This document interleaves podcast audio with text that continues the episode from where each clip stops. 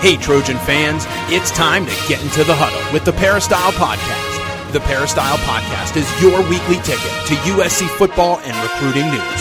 Don't forget, you can download the podcast 24 7 at our website, peristylepodcast.com. And now, here's the host of the Peristyle Podcast, USCFootball.com publisher, Ryan Abraham.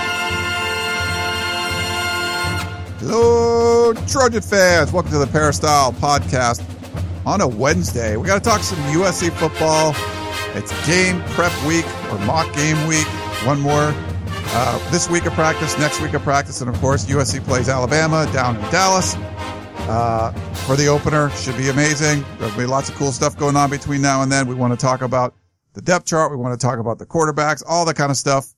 Uh, that's been going on. A lot of USC news lately. We talked to Coach Harvey Hyde on Monday. Today we're talking with Dan Weber, USCFootball.com beat writer and columnist. And you guys have sent in an absolute ton of questions. Again, we're going to try to get to them all.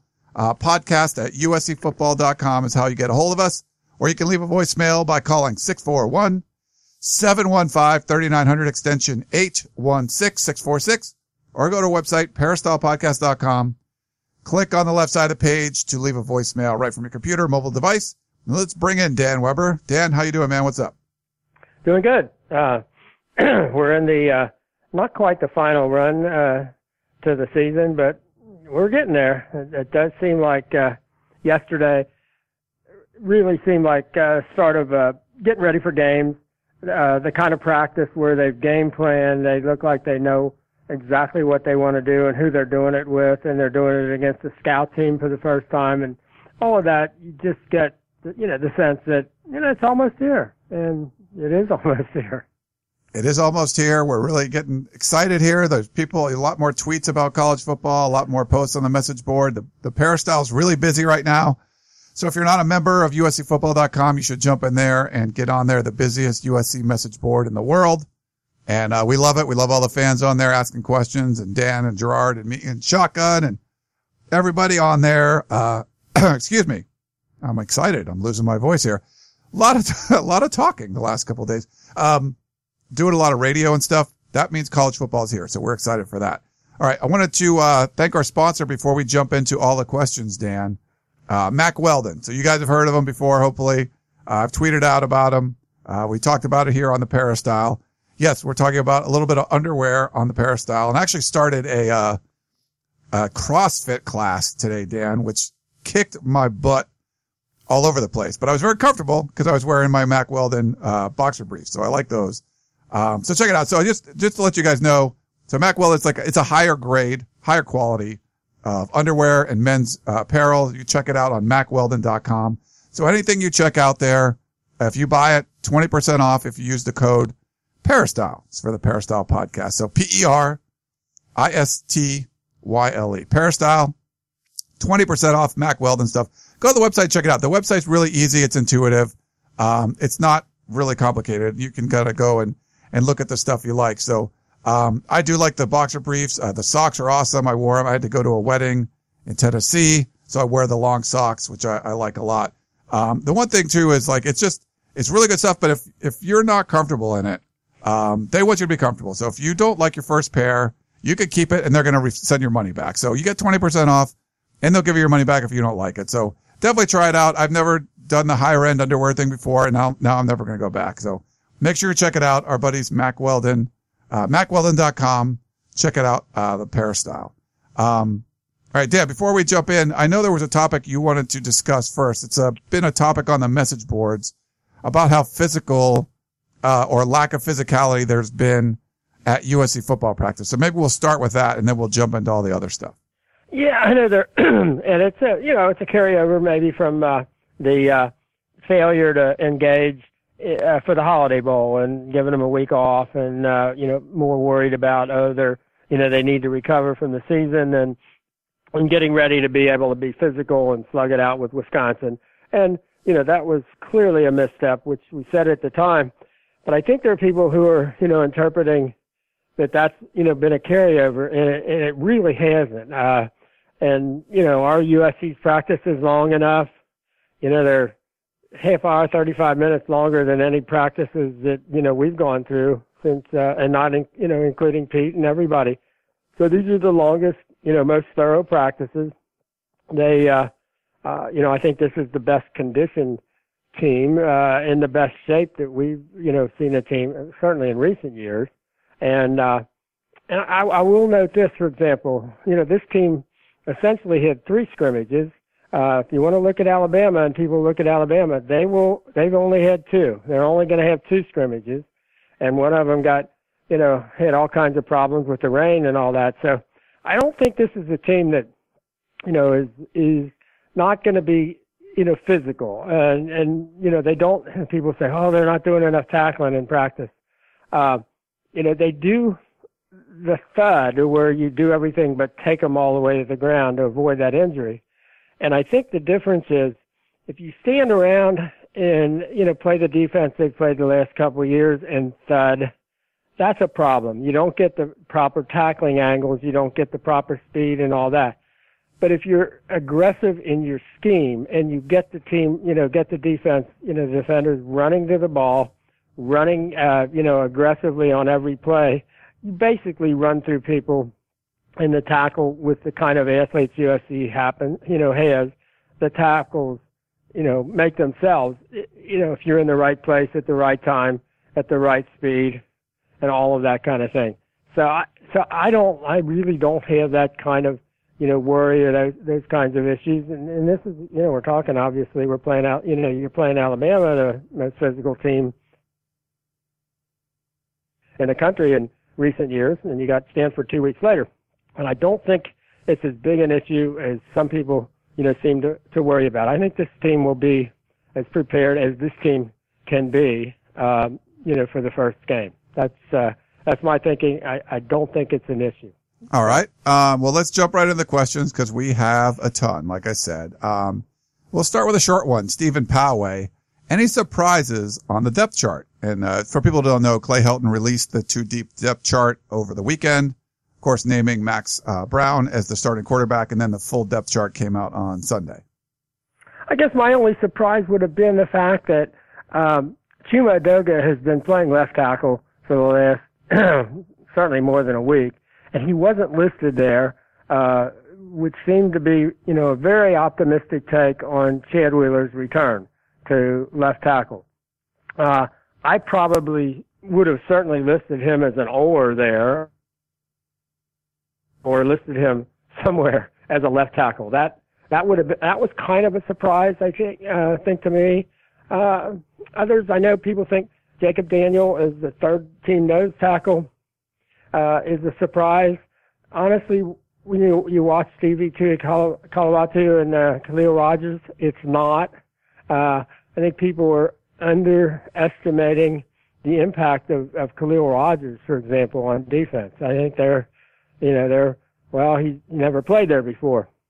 But, uh, I think in, in this defense that they're playing, uh, he will be an impact player there. And it might have been, you know, a lot to expect, uh, you know, somebody, a younger player to, to get ahead of, ahead of Khaliel, even though Khaliel had not ever played there. So, uh, otherwise, I don't think, I mean, I think, for example, some people saw Isaac Whitney listed uh, is one of four, you know, wide receivers at, at one position and thought that means he was really relegated. And I don't think that that means that at all. I, I think you're seeing the kinds of combinations in the two deep where uh, it isn't that obvious that this guy's ahead of this guy's ahead of this guy. The way they're, you know, kind of mixing and matching their combinations. So I think maybe we read a little bit too much into into some of those, uh, uh, you know, where they exactly are on the depth chart. Okay. Uh, Gene in Orange County, he says, I think Helton made another big mistake on picking Max Browne as the quarterbacks. You guys and everyone else have been saying both quarterbacks were playing even. No way to pick one over the other. The one thing SC has been lacking the last few years is a mobile run option type quarterback to compete with the other modern offenses we are facing. Uh, with Sam, we finally had a good mobile quarterback. Although Browne is a good quarterback, he is the old style pocket passer. Uh, this was our chance to modernize the offense, and now Sam may leave us as Browne has two years of eligibility left. What do you guys think? Well, first of all, Sam isn't leaving, uh, so I guess that that changes the hypothetical of that, that question. And I guess if USC can be the old style offense, you know, like oh, I don't know, Alabama, Stanford, I think USC fans will take that. It's probably not the worst thing in the world to be that kind. I think USC. Clay makes it clear USC's always going to have a quarterback who can throw the football. I mean, I think there are teams that said, you know, we, we've got the ability to get an athlete at quarterback. Okay, maybe he doesn't throw the ball great, but he can scamper like crazy. Well, I think you got to build that into your whole program with, you know, everything you do in terms of your recruiting and your backups and all that kind of stuff. And you can't just have one of those guys, or you can't just say, well, we're going to change our offense because we got one guy who runs it a little bit better than the guys we used to have, and then he goes down to who you got behind him. So, uh, so I think USC is not giving in. They're saying we think we can be the kind of team that USC was. We think we can be the kind of team that USC historically has been, with people who can block you, and people who can be physical, and people who can run the ball behind those blockers, and with a strong arm quarterback who can throw the ball down the field, especially off play action, because you have to respect the run. You can say, well, that's what Alabama does. And you say, well, maybe we'll do it with a maybe a better quarterback. Uh, that would be a good idea. Uh, or the same, you know, with Stanford. And um, so, you know, I wouldn't call this, you know, this is the new way to go and this is the old way to, you know, no, I don't think think that's. I mean, have you checked the NFL out? How many touchdowns did uh, Peyton Manning run for in his career, or how many touchdowns is Tom Brady going to run for? You know, I mean, it's you could actually win without a quarterback who runs the ball. Really, you can. Yeah, and the offense wasn't changing. And Clay Helton made that clear. They weren't going to have the quarterback run 15 times a game, no matter who end up winning the job. So just because Sam won doesn't mean they were changing the whole offense for him. It was going to be the same offense. Uh, yeah, and, and you know, I mean, let's face it. There's no comparison in the championship game between uh, Clemson's Deshaun Watson and, and Alabama quarterback, you know, uh, Jake Coker. Who won? You know, I mean, okay, you say for a lot of reasons, but, uh, you know, I, I don't think you have to change what you're doing in order to, uh, to win football games. I don't think USC does. Okay? I don't think USC has to chase the trends. Uh, a lot of those people, you know, do that because they can't get that quarterback. Here, USC's got, I mean, to be honest, USC's got two quarterbacks who'd probably start at Alabama, uh, or for almost anybody in the SEC. So why not take advantage of guys who can throw the ball, big, strong, you know, classic quarterback types, and the fact that you know you get one who could also run it, that's a bonus.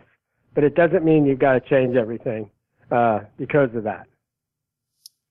Let's see. Let's go to Martin in Ontario. He wants to know, will we see more of the offense uh, rolling the pocket to throw down the field, which the offense used to do in the past uh, with success? Well, I think you'll see some of it. Yeah, I, I don't think there's any question. Uh, and you can do that, uh, you know, with play action. And uh, I think you'll see a lot of different things. And, and one of the things I like uh, about, you know, what I'm seeing with this group, I, I think, uh, you know, and Again, we didn't get to see that as much because they didn't change the way they did things in, in fall camp. Uh, really in spring ball. Uh, they reacted to what the defense gave them and that's what they ran. Uh, and they didn't make the defense, you know, you've got to do this so we can do this. So, uh, they were scrambling at times. The defense made life, you know, tough on them. And if the defense ran a lot of stuff, for example, um, uh, that where they couldn't throw the ball to the tight end, they didn't. Now we wanted to see them throw it to the tight end, but you don't want to see them doing that uh, when the defense isn't giving you that. And you got to try to force that. I think we're going to see more of that. That's what yesterday's practice looked so good because they're going against scout team running Alabama stuff. They're going against the ones against the twos, and uh, they got more of a a chance to to get a sense of what it's going to be like in a game and uh, I thought they looked really sharp, and I thought they looked diverse. and uh, I thought they looked like they knew what they were doing, and that was encouraging because we haven't seen them in those uh, situations uh, yet this year. So, you know, they they made them tough it out. They made the offense go against some really tough stuff, uh, and uh, I think that they're better for that. Now we're going to get to see them going against, you know, the kind of you know stuff that they can game plan for.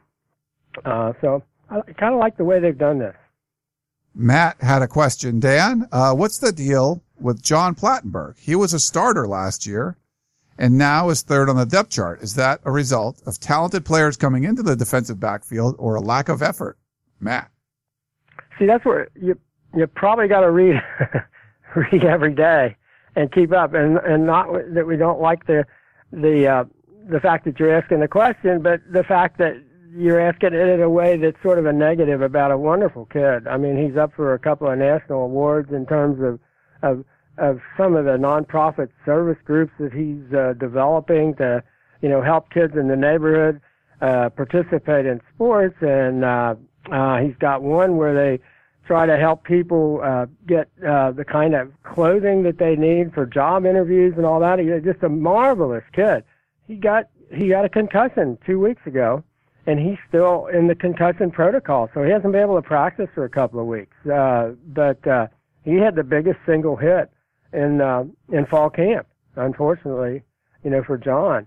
But yeah, I wouldn't, uh, you know, don't see that. Don't read. I wouldn't read negative things into the to the depth chart. Uh, you know, it's uh, two, they've got if they're all healthy, they've got pretty many safeties. Uh, but uh, uh, John Plattenburg's one of them. He's a good one, and all we can do is hope he gets back. But you know, we haven't seen him for a couple of weeks, so he got uh, he got a pretty good shot. And so I don't know where this leaves him, you know, for the season. And we haven't got any more, you know, information. That's Clay.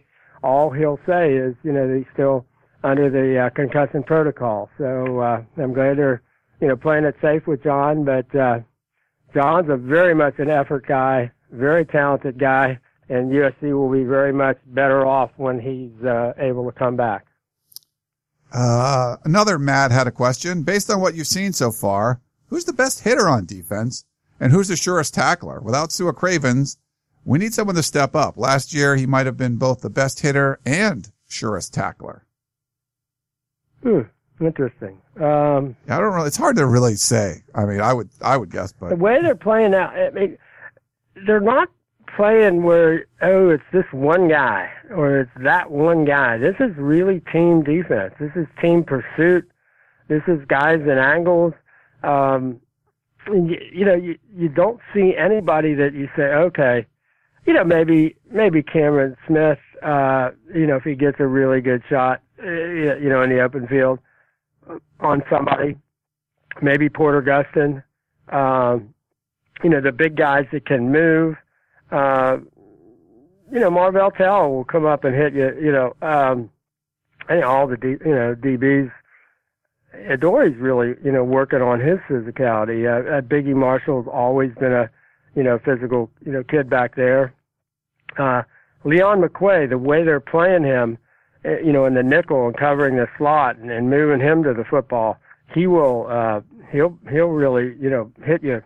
Um, so I wouldn't, you know, I wouldn't just pick any any one of these guys and say, oh, he's the big hitter. Uh, that's not as big a deal now. I mean, it's almost it's almost kind of a negative in a way because uh, as we saw with John Plattenburg, you know, the biggest hit of fall camp, and you know he's out. So uh, and and with the you know thought more of uh, the rugby style tackling that the you know Seattle Seahawks have really you know talked about that you know, is, is, is more of a secure way of tackling, but it's also a way, you know, saving, uh, your, your defensive player that you're not, you know, putting that head right in the middle of somebody's, uh, you know, uh, shoulder pad, breastbone, whatever.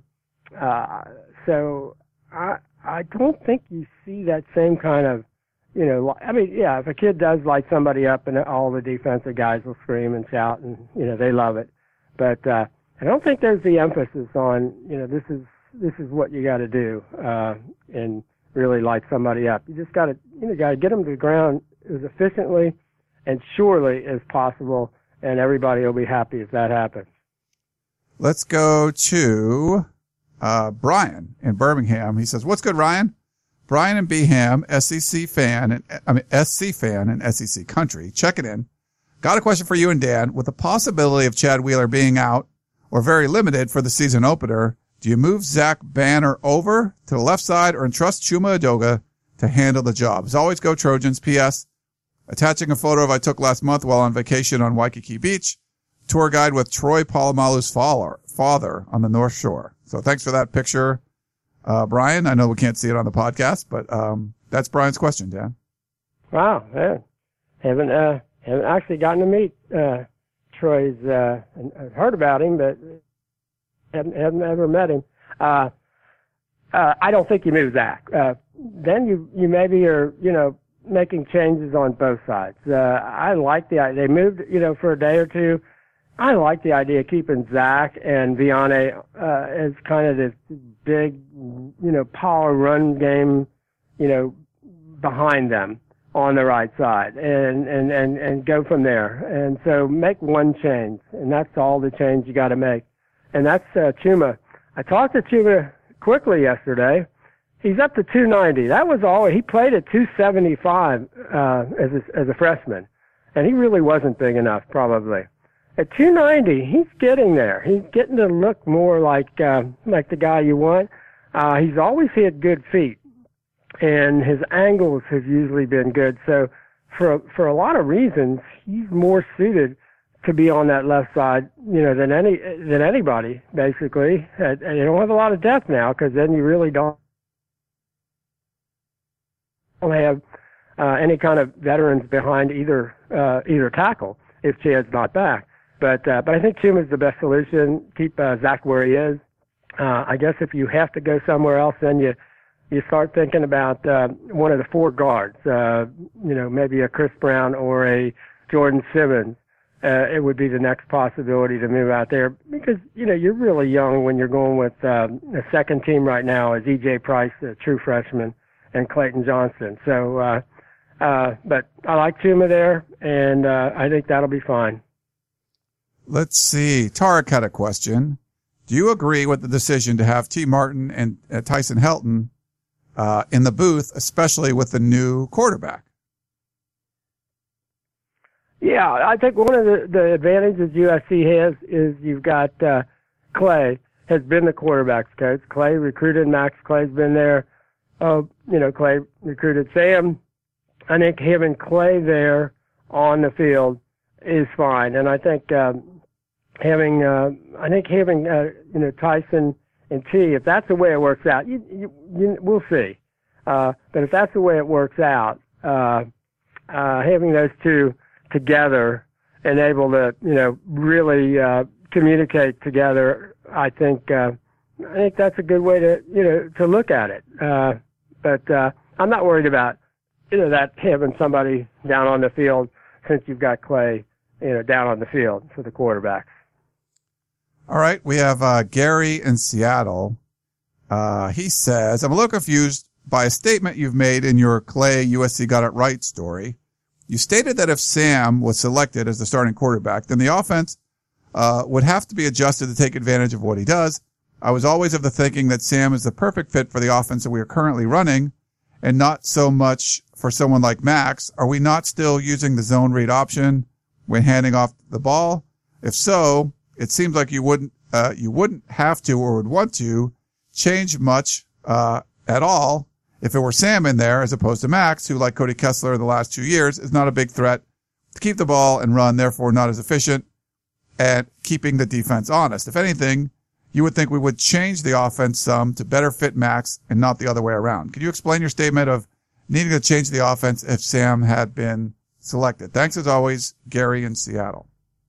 Yeah, Gary, I think uh, you'd have to really decide that the read option with the quarterback run is a big part of the offense. And, you know, again, I don't think they've wanted to devote that much uh, to the quarterback running the ball. Because if you go with a running quarterback, he gets hurt. In, like a lot of programs, the second guy isn't the running quarterback. I think the other thing that they they would probably have to change is uh, the ability of Max to really understand all of the nuances of the passing game, and they really want to be able to, you know, hit the the first guy that's open. They want the quarterback to be protected. They want him to understand all the protections. They don't want. I mean, one of the things you see with younger uh, athletic quarterbacks is that that first option isn't there. They can kind of just decide, you know what, I ought to take off with this thing. Uh, I don't think they want that. I think they want somebody who can go from maybe he has to go from option one to option four immediately, but I think they feel that's what they want and that's what Max can do. So I think the idea of spreading the ball around uh, more efficiently and quickly is what Max does and gives them the ability to stay with their vision of, of how the game is. I think if, if they go with Sam, I think they got to go a little more heavily on um, on uh, the quarterback uh, run, and and that's why when they say they're going to have a package or two, maybe red zone, maybe short yardage, you can bet it's going to involve the quarterback run.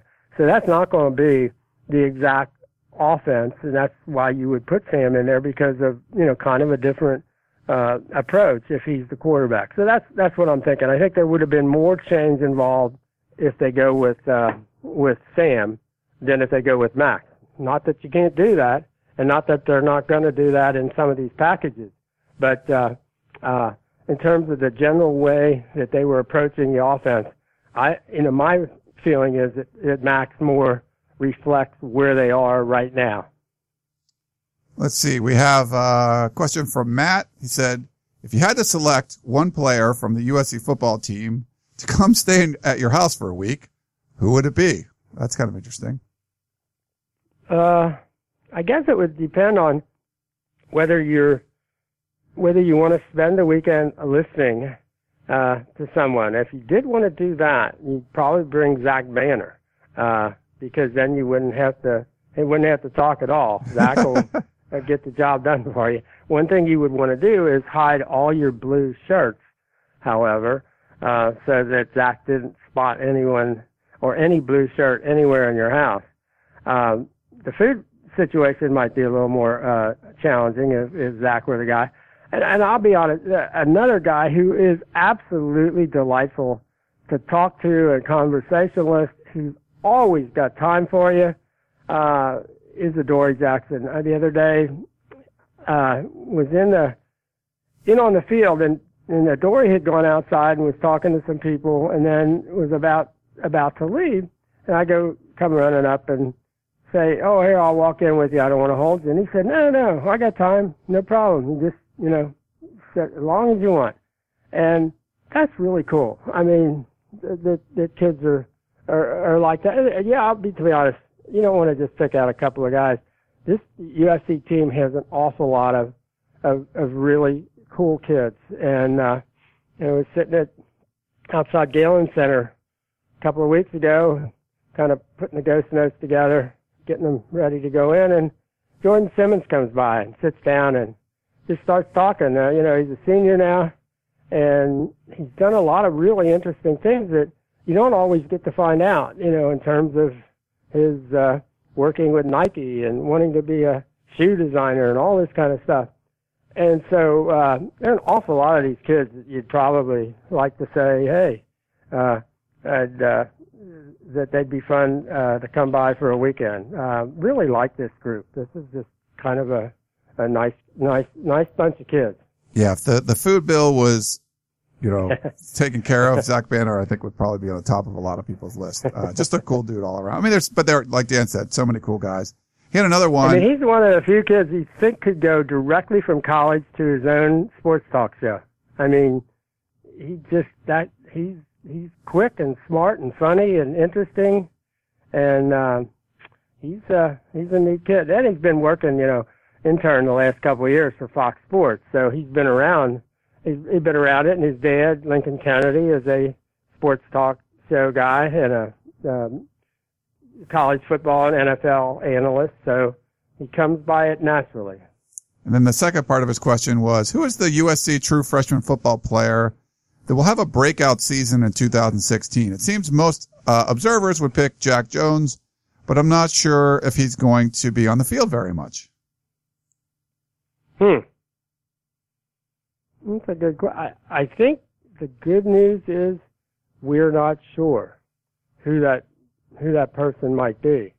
I think that's a you know, it's not like you need this guy to come through. I've been surprised in reading some of the Alabama stuff. They've got a couple of true freshmen that they really think they got to have come through. Uh, and I don't, I don't see that at, at USC at this point, where you feel like a lot is going to be determined by, uh, you know, who comes through uh, as a, as a true freshman. Uh, I mean, you, you got guys that were here in the spring like Josh Imatorbhebhe and uh, Michael Pittman. You think, yeah, these guys, uh, that could be a that could be a good thing. Uh, but they're in a, a position with you know so many athletes. You don't you don't quite have that you know that same sense. Um, I I just you know maybe you know EJ Price would be close to the top of the list just because he's at he's at that left tackle spot where Chad Wheeler is is kind of iffy. But boy, it's asking an awful lot. I know Alabama's got a freshman that they're going to play a tackle, an offensive tackle, but uh, that's really asking a lot uh, of a freshman. Yet I would say, I mean, Dan's exactly right about this, that because this team is so much deeper than we've seen in the past, you're not likely going to be reliant. Now, there might be some that step up, but you're not like, well, they need this guy. I don't see any freshmen like, yep, that they need that guy to come in and, and play, you know, like, uh, a Tyler Petite last year, and there were so you know guys on the defensive line, and you know just there was a lot of people from that really good recruiting class, or Cameron Smith, and they needed those guys to come in and play. I don't I don't see the same sort of need this year. No, no, it, and so whoever it is, it'll be a bonus. We'll be uh, you know thrilled to death. But uh, uh, yeah, just none of that sense of uh, this guy's got to do it unless you count, you know, if you're counting true freshmen, if you count redshirt freshmen, uh, you know, it changes the equation a little bit. But uh, real freshmen, and that's a really good sign of progress that uh, of where this roster is. Let's go to Paul. He says, "Hello, Dan." He goes, "I really feel like my impression of you, Ryan, is getting better. I think it is, Dan. Good job. I mean, not Paul." We are looking forward to the upcoming Alabama game in less than two weeks. My question to you, Dan, is Within, say, the first 15 minutes of the game, what are the key things that you will be looking for from this USC team that would indicate to you that this is going to be a close game or even USC has a shot at winning the game? Lastly, I want to express my gratitude and appreciation to you, Ryan, and your staff at uscfootball.com. I've been a listener for about six months now, and I really look forward to your podcast, especially the ones with Dan and Gerard Martinez. Uh, thanks, Paul from Santa Clarita. Well, thanks very much for that Paul, we really appreciate you coming on and listening. Glad you glad you found us. Hey, uh, Paul, I here's what I would look for. And I remember talking to Pete Carroll about this, and he said, you know, you can watch all the film and, and have a sense that, but until you know those first few plays, you just really don't know. And uh, I watch for the just the the quickness. Where does USC? Where do the players end up? what kind of angles are they giving themselves offensively and defensively, blocking and and and and playing off the you know the blocker? Do they get where they need to be? Uh, and what kind of force are they able to exert when those you know two lines on uh, either way you're looking at it? Uh, who gives? Who looks like you know they're getting the better of it? Uh, what kind of force you know is behind uh, you know that sense of okay, we know what we're doing. And can USC get to the edge? Uh, you know, can they turn the corner? Uh, can they create some seams inside? Uh, all of those things I think, you know, really, really important. And again, until you line up and, and actually do it, I mean, this, this is a USC team that's not going to be doing it the way, uh, you wanted or you saw a USC team in recent years. They didn't think they had the numbers or the body. They certainly didn't have the coaching uh, the attitude, whatever. This team pretty much has most of those things. I mean, this team uh, feels like it should be able to get out, you know, get up there and, and slug it out with the likes of, you know, Alabama and, you know, uh, Stanford, Notre Dame, Utah, people like that. Uh, but can they? And, you know, there, there are a lot of things that will indicate whether they can do that or not, but those will happen fairly quickly where you'll get a sense. Uh, and then, you know, does this team have the stamina and the uh, staying power, uh, having gotten itself into the kind of shape it's in, to be running at the end of the game? I think it's a little harder for teams out of the, you know, the deep south and the humidity and the heat and what have you to maybe get themselves into that really top game condition for game one. Uh, so I think in some ways USC has, has an advantage there.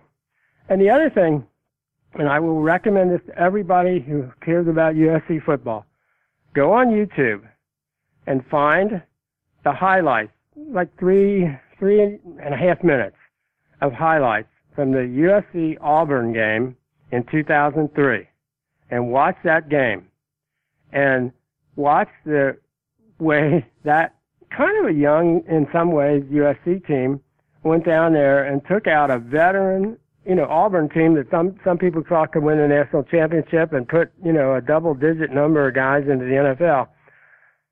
And USC just took them out of the game. They played with a, you know, ferocity, uh, especially on defense, that just didn't let Auburn in the game, and Auburn couldn't get up to the speed that USC was playing with. So I think that the thing you want to watch right away is how much, how fast is USC able to play in this game, and how does how does Alabama handle it? So you know, I know that's a flip for uh, a lot of people. Say Alabama's so big and strong, how will USC handle it? I think you can look at that, you know, two ways and so that's how I'll be looking at it, and it'll be, you know, that's all you're going to look at because you're just going to be thinking, how is this going to turn out? How are they, you know, are they prepared? Do they have what it takes? And uh, we'll see. It's it's it's why you you know you why do you watch football games like that because you really don't know. We certainly don't. And but speaking of that game, Dan, that's a great segue to Stephen Poway's question. He said, I've enjoyed your recollection of the 2003 Auburn USC game at Jordan Hare Stadium. I was there. And there are two things I would add to your comments. Uh, first, right before the game started, the Auburn fans practiced a new cheer they were going to perform that year after each touchdown by the home team. The amazing thing was they didn't get the chance to do it, uh, once that game, highlighting the fact that this really was a defensive effort through and through and the offense did enough to keep them in the game uh, taking pressure off the brand new quarterback, redshirt sophomore Matt Leinart. Secondly, just as the Trojans were about to come onto the field to start the game, I was able to see their faces up close, and what I saw amazed me. They did not have the look of a team about to get slaughtered by a top five team in the SEC on their home turf in 90 plus degree heat with 100% humidity. Instead, Pete Carroll had them all believing they could actually win this thing. And and thanks to the defense, they did. P.S. Auburn fans could not have been more polite or accommodating, even though we essentially whacked, uh, wrecked their dream season before it ever began. Beat the Tide, Steve and Poway. Yeah, Steve, and, and one of my great memories is they basically had, you know, the full stadium, 85,000 people there an hour and a half before the game. And that was the year that, you know, Tommy Malone, and I told this story before, was the you know, absolutely 49.9 whatever yards a, a punt, and was the best punter in college football. I don't know since Ray Guy maybe uh, before he he injured his leg, and he came out and and I don't know if it was purposeful or not, but he's warming up on the side of the uh, uh Auburn students, and they're really good football fans. They know their football, and he was kicking the football way above the top of the stadium and it's deep. I mean, he's kicking it, you know, 80 yards. And the more he kicked it, the more, the quieter the, the whole Auburn student section got. I mean, each punt that soared above the top of the stadium and down to the other end, and they got quieter and quieter. And I've told this to Tommy. I said, I don't know if you realize that, but he basically kind of shut down the whole, because they're looking at him and they're smart enough to realize we don't see anyone who comes in here who punts the ball like that. That's like, who are these guys? because they hadn't, you know, obviously hadn't seen a, a USC team ever at Jordan Hare, and I think they started thinking there's something going on here. These guys are, you know, they're different. I think that's what you want USC to to come out and play like, you know, next week is to come out and have a sense of, no, we're we're like the real USC. We're back, and get them to looking at one another like, oh, this isn't good. Uh, so, but that's the that's the model. I think that game, that 2003 game, when uh, people weren't sure. You know, Carson Palmer left, Troy Polamalu who had left. Was that uh, you know Orange Bowl team a, a kind of a fluke? And here we go again with a new quarterback and all of that kind of thing. And it made it clear, no, that was just the start. And um, but uh, that was fun. Now and and uh, to be honest, I think I'm going to recommend to Clay that he show them before they go out next week. Uh, show them those three minutes of uh, USC Auburn highlights because I, I don't know if these kids have ever seen them, but uh, they need to see him because uh, there was a you know a way that USC team played and conducted itself that there was almost nothing Auburn could do about it, and uh, we'll see if uh, if that you know can translate to uh, 2016. All right, uh, I think we'll do one more, Dan, and we'll let you go. I know we got to get to practice a little bit later. Um, our buddy Dan, class of 1962, he said, "Thanks for all your insight and for keeping Trojan football in perspective. I just hope that Lynn Swann and the USC administration give Clay Helton at least three years like they did for John McKay and Pete Carroll. Uh, well, I don't think you need to give Pete Carroll any time. He won the Orange Bowl the second year. Um, but, but during Pete's first year, when he went six and six, I had the opportunity to work with a very prominent high school coach who sent many players to D1 schools. I asked him what he thought of Pete Carroll. Unequivocally, he said that if the administration sticks with him, then he'll do great things. I'll never forget. I, I never forgot that assessment and what happened under Pete. The second full year is always going to be the critical year. I also like that Clay Helton does not appear to be looking for an NFL job and seems to genuinely like being the coach of USC. Your thoughts? Fight on, Dan. Yeah, and and you never know what administrations know about what. I mean, I still remember I came in uh, that 2002 season, and I got a uh, a sit down, like the first, oh, I guess it was still in fall camp with Mike Garrett. he hadn't been at practice, and I still remember we're talking about how practice was going, and he says, "What do you think of Pete Carroll? You think he can do it?" I said, "Well, I really like what they're doing. I like practice. You know, I like the way he's practicing. I like, you know, everything about, the, you know, the way this is happening. But uh, but I still got the sense that going into that year two, they weren't sure what they had with Pete Carroll, and you know they so so you never want to. You, you put it in the hands of, uh, of people who maybe aren't football people and all of that, and yet you have to, and that's the right way to do it. But you want the program and the coaches to settle it so they don't have to make any decisions. You know, you want them to, you know, and obviously you could have a really good year this year and maybe finish seven and five against that schedule. I mean, you could be the right now on paper, you could be like the 16th best team in the country and lose five games. You know, I mean, it's ridiculous. Not only do they play seven top 28 teams in the first AP poll, uh, they play five of them away from home. I mean, for example, UCLA plays just two and they're both at home. So, you know, this is a, you know, it's a great opportunity, but man, talk about a great challenge. I mean, if Alabama had this schedule, people would be saying, I don't think they'd be picking them. Uh, so how this all plays out, I don't think we know. You just want them to go out there and play like you remember USC football playing and, and see where that leads them. Yeah, I agree, Dan. It's, uh, I mean, the schedule is really tough. Uh, there's a lot of coaches that are doing things for the first time. You got a new quarterback. I, I think that this team could probably play pretty well. And like you said, lose five games. Um, and I think it's one of those teams that you're going to need to see progress because the first four games are so hard. The middle ones aren't too bad and they, they finish really strong too in the schedule. You know, uh, Notre Dame and Oregon and UCLA.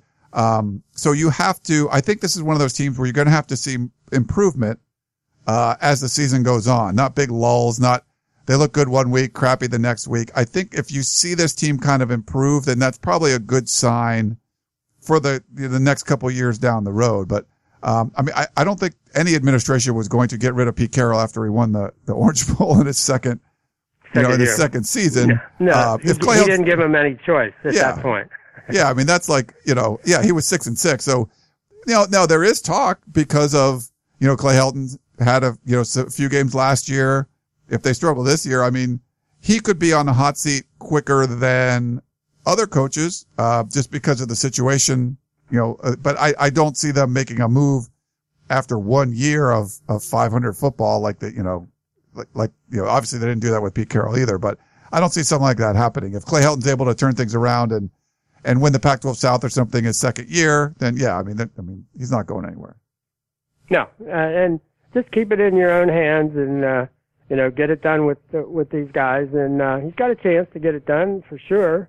And uh, I think he's got the staff that you know can get it done. And if they don't have any really terrible breaks, uh, uh, he's got a fighting uh, fighting shot to to just move on and and see where he can take this program now that you know the the sanctions are gone, and uh, you know the school is a, a fabulous place. As, as Clay said the other day, he said you get a top 20 educate. He said somebody said, you know, is it harder to recruit against somebody like an Alabama with the success they've had? And he said, look, he said we've got the most most uh, NFL draft picks, most first round picks, the most Hall of Famers, and you get a top 20 education in the country said, you know, what's not to like about that? He said, we're fine. We're going to recruit fine. Uh, you know, this is a, this is a place that, you know, we don't have to, you know, make excuses for. And now you got to get it done on the field. So you, you don't have anything else there to say, but, uh, and, uh, and we'll see. And, and, and if they do get it done against the schedule they're playing, the whole world will know. I mean, that's the, the upside is you've got the greatest opportunity of anybody in college football this year. The downside is you've got the toughest schedule in college football, uh, and an awful lot of them are on the road.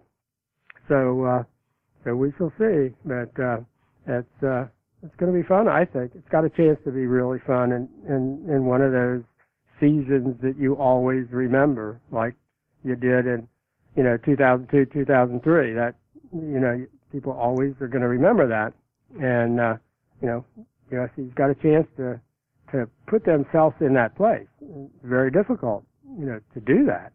But uh, uh, all you can ask is to have a chance. Uh, a lot of teams going into the season probably don't think they really got much of a chance. USC does. They do. All right. Well, thanks, Dan. It was uh, great stuff. We have we have actually more questions. I think I'm going to do a solo podcast also. So if you have any more questions, I'll try to do one of these maybe tomorrow. Uh, no practice for USC. Well, they have, no, I'm sorry. They have practice, just players aren't available. So Dan will be out there. I probably won't. So maybe I'll come into the studio and do a, a solo podcast. If you have any questions, podcast at uscfootball.com. We do want to get a recruiting one in as well. So maybe we'll do that instead. I'm not sure, but we'll plan on doing another podcast tomorrow because we do have a lot of, uh, a lot of interest, of course, around the USC program right now. But Dan, I just want to thank you again for coming on the show and, uh, sharing all your insights. Really excited we got practice again this afternoon. Lots of opportunities to talk to these guys and kind of see where their heads at and how they're going to play against Alabama. Sounds good. See you this afternoon. All right. We'll see you out there, Dan, and everyone else. Thanks for tuning in to the Peristyle podcast. And I want to thank our sponsor, Mack Weldon. Make sure to check it out. It's, they're guaranteed. If you don't like it, you can get your money back and keep the underwear. MackWeldon.com. Uh, Peristyle is the promo code. You get 20% off. So 20% off and you can get your money back if you don't like it. So good stuff there. Uh, thanks to Mack Weldon. Thanks, Dan Weber. Thank you for everyone that wrote in. And thank you for all of our listeners on the Peristyle podcast. We hope you enjoyed the show and we will talk to you next time. Most people know that buying or selling real estate is no small undertaking. Understanding the market value of your home, pricing, advertising, closing, and perhaps even selling personal property along the way are all examples of the real estate journey. And Michael Moline Real Estate has the experience to help make that journey an enjoyable one. Southern California real estate inventories are at historic lows, so there is no better time than now to sell your residential property. Whether you're moving into a bigger home or downsizing, personal property is often a component of the real estate transaction. Michael Moline Real Estate has industry expertise to help you with both your real property and your personal property as you get ready to transition. Michael Moline Real Estate specializes in properties located on the west side of Los Angeles and the southern San Fernando Valley communities. Allow Michael Moline Real Estate to give you a free comparative market analysis and home valuation so you know how much your home is worth today. Contact Michael Moline at michaelmolinerealestate.com. That's Michael, M O L I N E, realestate.com.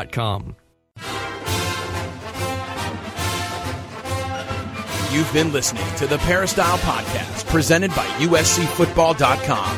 Be sure to tune in next week for the latest news on Trojan football and recruiting. And don't forget, you can automatically download the podcast directly to your smartphone or tablet for free. Just click the iTunes link on peristylepodcast.com or search for Peristyle Podcast at the iTunes Music Store.